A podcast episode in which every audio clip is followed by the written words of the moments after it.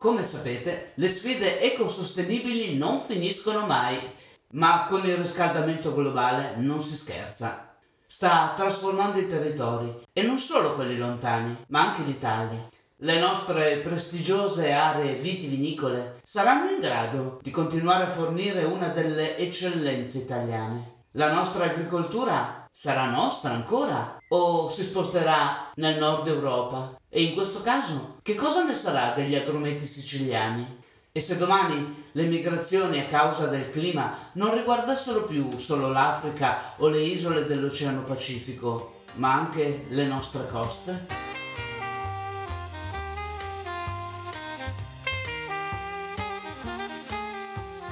Ok, ho capito, ho asciugato la pazienza. Troppe domande mettono a disagio.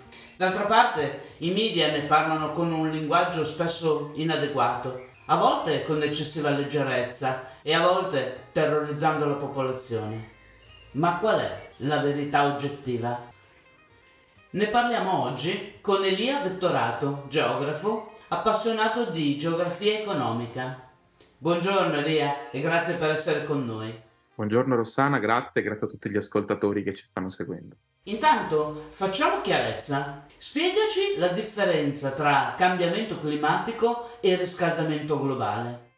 Allora, cambiamento climatico e riscaldamento globale possono sembrare sinonimi e spesso noi li usiamo come tali.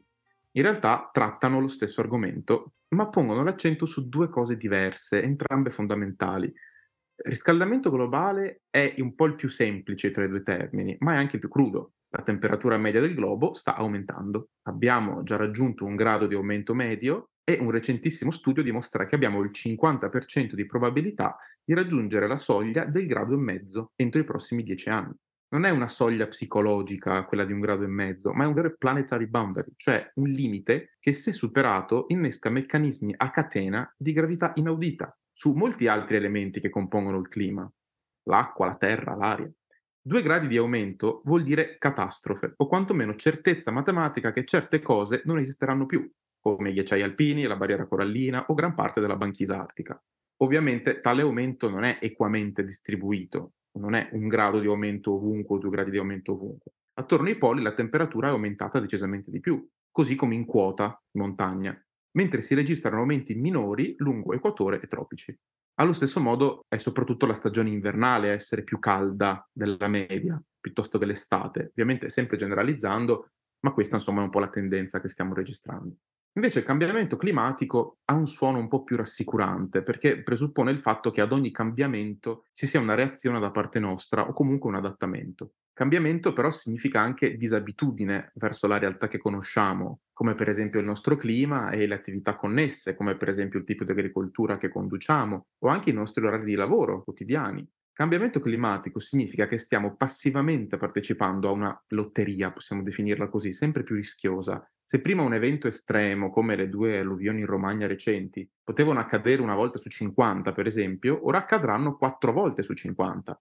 Quindi è tecnicamente sbagliato dire che le calamità climatiche avvengono per causa diretta del cambiamento climatico, perché non lo possiamo sapere con certezza, ma sicuramente la probabilità che ci sia un nesso è ogni anno più alta.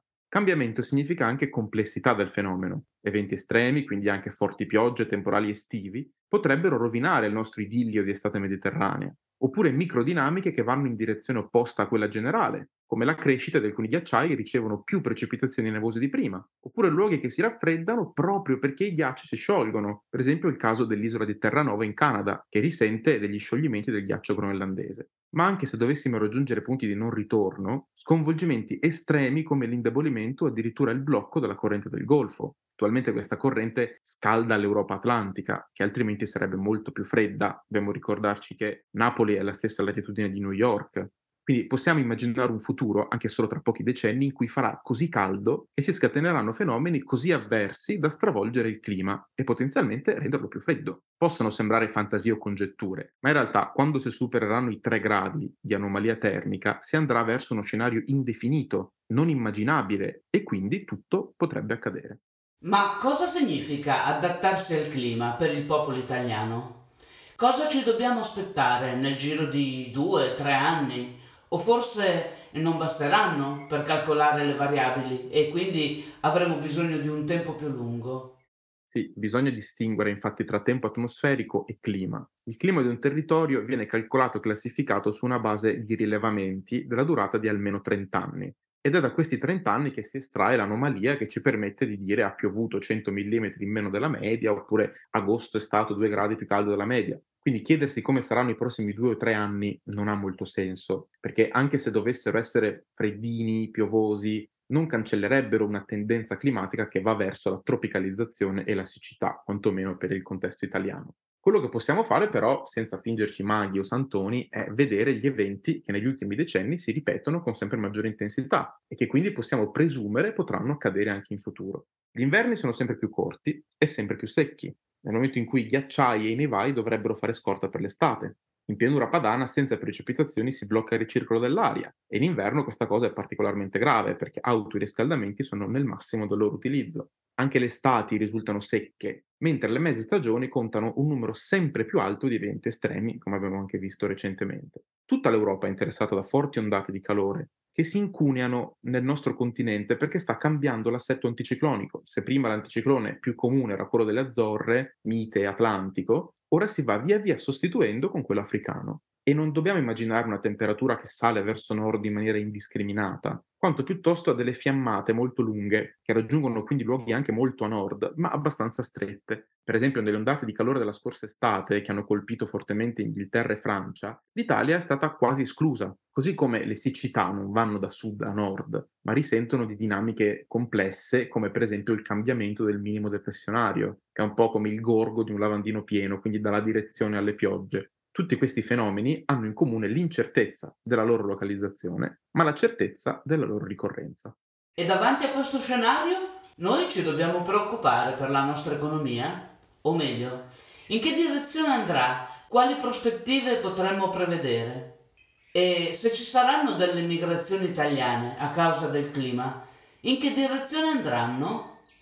Guardate che non stiamo facendo terrorismo, eh? Ma semplicemente stiamo facendo delle supposizioni per capire cosa ci aspetterà nel futuro. Noi fortunatamente appunto siamo un paese con una grande diversità di climi e di ambienti e anche l'economia è molto diversificata, quindi è abbastanza improbabile che noi italiani saremo migranti climatici, almeno per le prossime decadi mentre invece dovremmo già da ora pensare ad accogliere parte di quei milioni di sfollati che da luoghi sfortunati del mondo, come per esempio il Bangladesh, si vedono la casa erosa dall'innalzamento dei mari, che è diretta conseguenza della anidride carbonica che abbiamo emesso in primis noi occidentali. Quindi la nostra economia poi ci permette, chissà per quanto, di pagare per i danni causati dalle catastrofi, come appunto stiamo vedendo nell'attualità, o per costruire soluzioni dispendiose come per esempio il MOSE, il sistema di dighe mobili contro l'acqua alta Venezia, che altrimenti sarebbero impensabili altrove. Quel che è certo è che dovremmo mettere a budget fisso delle spese per le crescenti calamità naturali e non ragionare sempre nell'ottica dell'emergenza. Se al clima aggiungiamo anche il rischio sismico che non è collegato ma provoca dei danni simili, insomma, dovremmo smetterla di pensare al singolo caso estremo e a come risolverlo, ma pensare a un'abitudine di questi eventi. In tutto questo ci possono essere anche luoghi in Italia che effettivamente potrebbero non essere più abitabili, o quantomeno non più coltivabili e quindi perderebbero poi il senso dell'abitare, soprattutto per la scarsità dell'acqua. E penso al Polesi nel delta del Po, dove sempre più spesso il mare si sostituisce al fiume, cioè il mare entra dentro il fiume, il sale entra nei canali canali irrigui e quindi brucia la terra. Beh, queste sono problematiche serie per una penisola come la nostra, ma possiamo arginarle in qualche modo? D'altra parte va detto che abbiamo costruito bacini idrici come se fosse un problema irrisorio conservare l'acqua piovana e lo abbiamo fatto tantissimi decenni fa con i criteri di allora. Poi, negli anni, è stata fatta poca manutenzione Molti dei nostri stessi acquedotti hanno origini in epoche romane e nel tragitto perdiamo solo nel settore civile oltre il 45% delle acque disponibili. E questo è solo uno dei problemi italiani. Finora abbiamo parlato di clima che cambia sempre in ottica emergenziale, no? Ma la vera sfida su cui lavorare è l'adattamento climatico. Cioè, adattamento non vuol dire che ci rassegniamo, che abbandoniamo la transizione ecologica. Dobbiamo mantenere alta l'asticella e fare in modo di non raggiungere i due gradi di aumento globale della temperatura. Se possibile anche l'1,5, anche se ormai ce l'abbiamo proprio lì lì vicino. Dato che però un grado l'abbiamo superato e abbiamo alterato definitivamente gli equilibri del mondo, questa cosa la dobbiamo accettare. E l'accettazione è forse il primo passo verso l'adattamento climatico, cioè è fare in modo che questo tema sia in cima alle nostre priorità personali e politiche. Detto ciò, l'adattamento climatico è un tema vastissimo, che va da grandissimi lavori enormi fino a piccolissimi accorgimenti quotidiani. E non sono soltanto lavori fisici, come qualcuno potrebbe pensare, come per esempio appunto aggiustare le tubature che perdono appunto il 45% dell'acqua, ma anche ragionare solo sulle priorità. Per esempio, quando c'è un'emergenza che non siamo riusciti ad arginare, dobbiamo fare in modo che in questo scenario si salvino almeno gli ospedali, le stazioni di vigili del fuoco, l'impianto generale di assistenza. Significa anche risolvere controversie sull'utilizzo di risorse comuni, lavorando sin da subito sulla cooperazione dal più piccolo consorzio agrario fino alla diplomazia internazionale. In generale, la maggior parte dei nostri cantieri, delle nostre azioni pubbliche, può essere in qualche modo volto all'adattamento climatico. Diciamo che mentre alcune opere ne sono direttamente funzionali, altre diventano adattamento in base a come le fai. Importantissimi settori economici, come l'edilizia, la ricerca pubblica e privata, l'infrastruttura, l'agricoltura, possono addirittura beneficiare, anche se è triste dirlo, dei cambiamenti climatici, perché per adattarsi c'è tanto tanto lavoro da fare.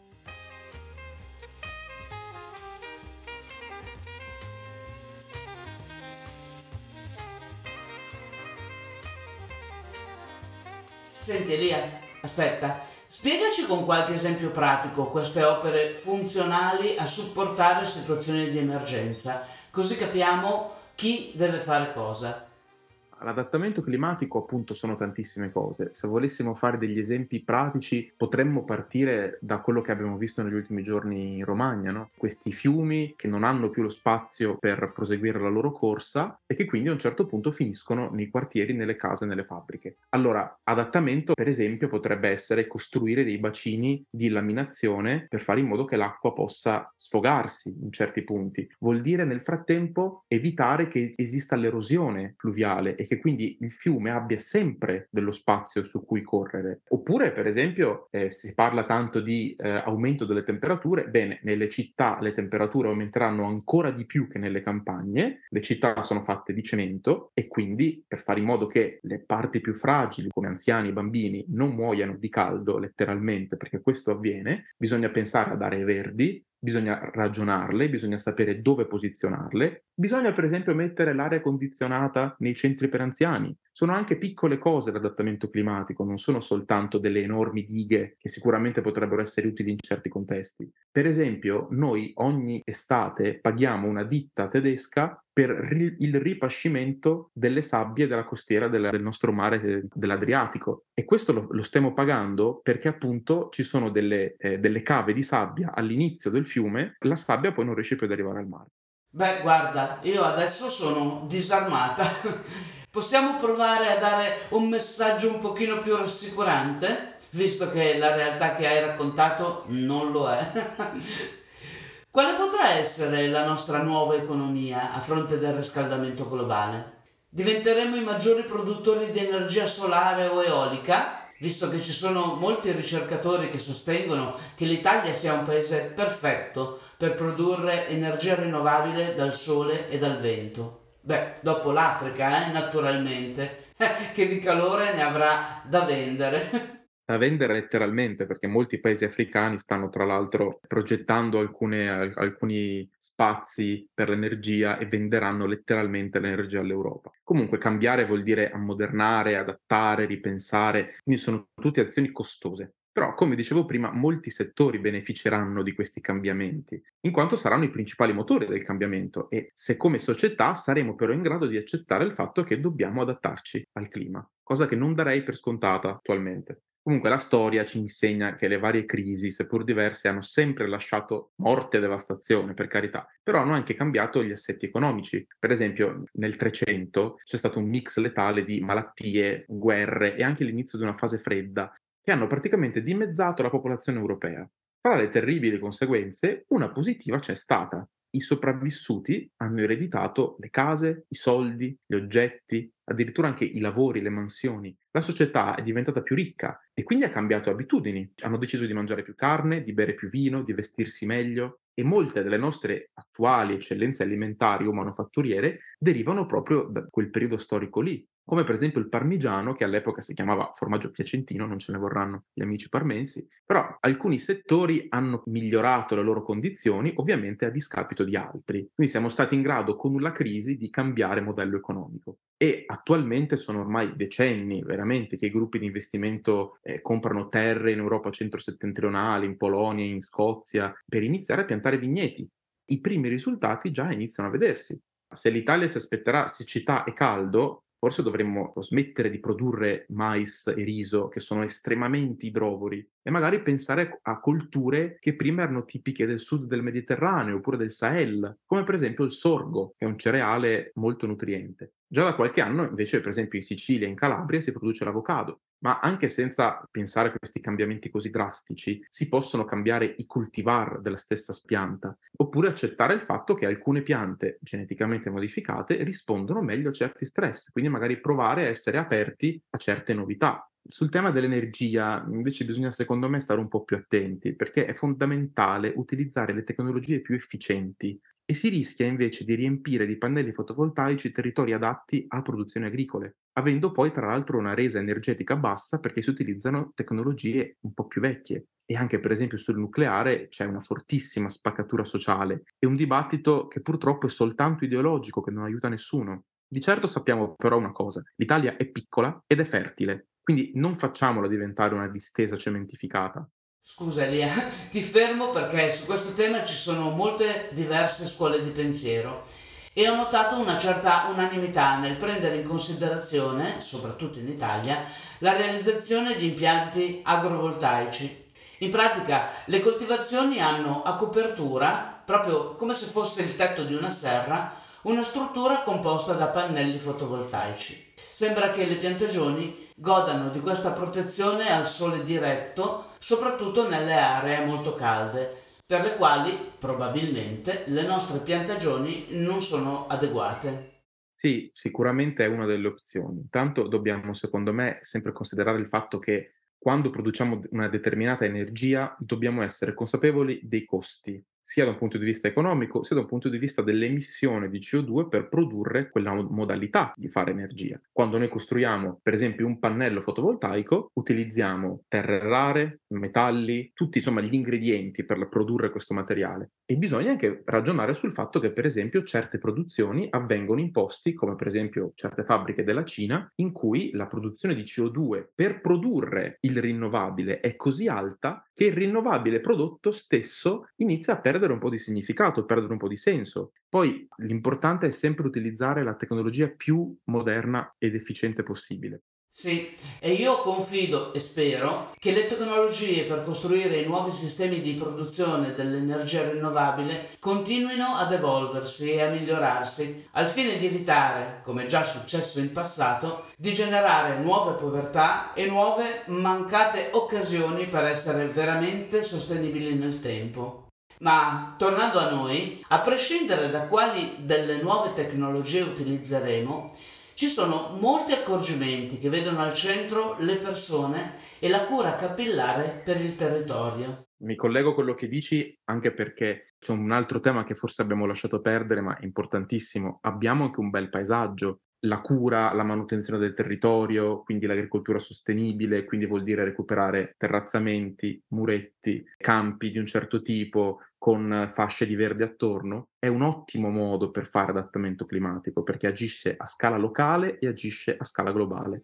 L'abbiamo capito, sono tantissimi temi sul tavolo perché economia appunto vuol dire anche globalizzazione, vuol dire anche capitalismo e come diceva Cico Mendes, ambientalista assassinato proprio per le sue idee, l'ambientalismo senza lotta di classe è solo giardinaggio ma mi sa che sarà per la prossima volta. Bene, allora ti sei già autofissato un altro appuntamento con me.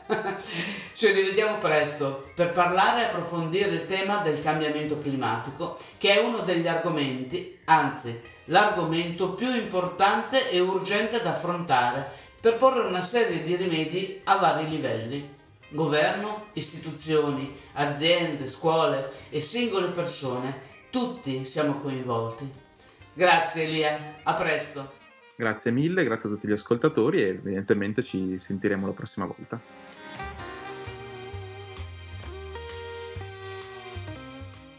Da parte nostra, Queste nozioni sono uno scrigno di valori a disposizione di tutti, per l'oggi e per il domani, per metterci in condizione di raccogliere le sfide ecosostenibili, perché noi, in fondo, siamo qui per questo.